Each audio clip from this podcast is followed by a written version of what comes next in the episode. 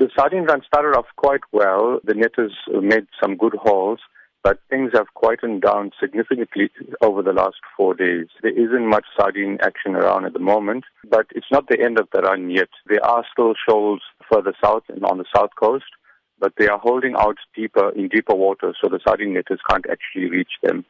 What we need is for a few cold fronts to hit our coast, which will cool the water down and bring the sardines closer. So it's not the end of the run yet, and there's still hope for more action um, in the coming days and weeks.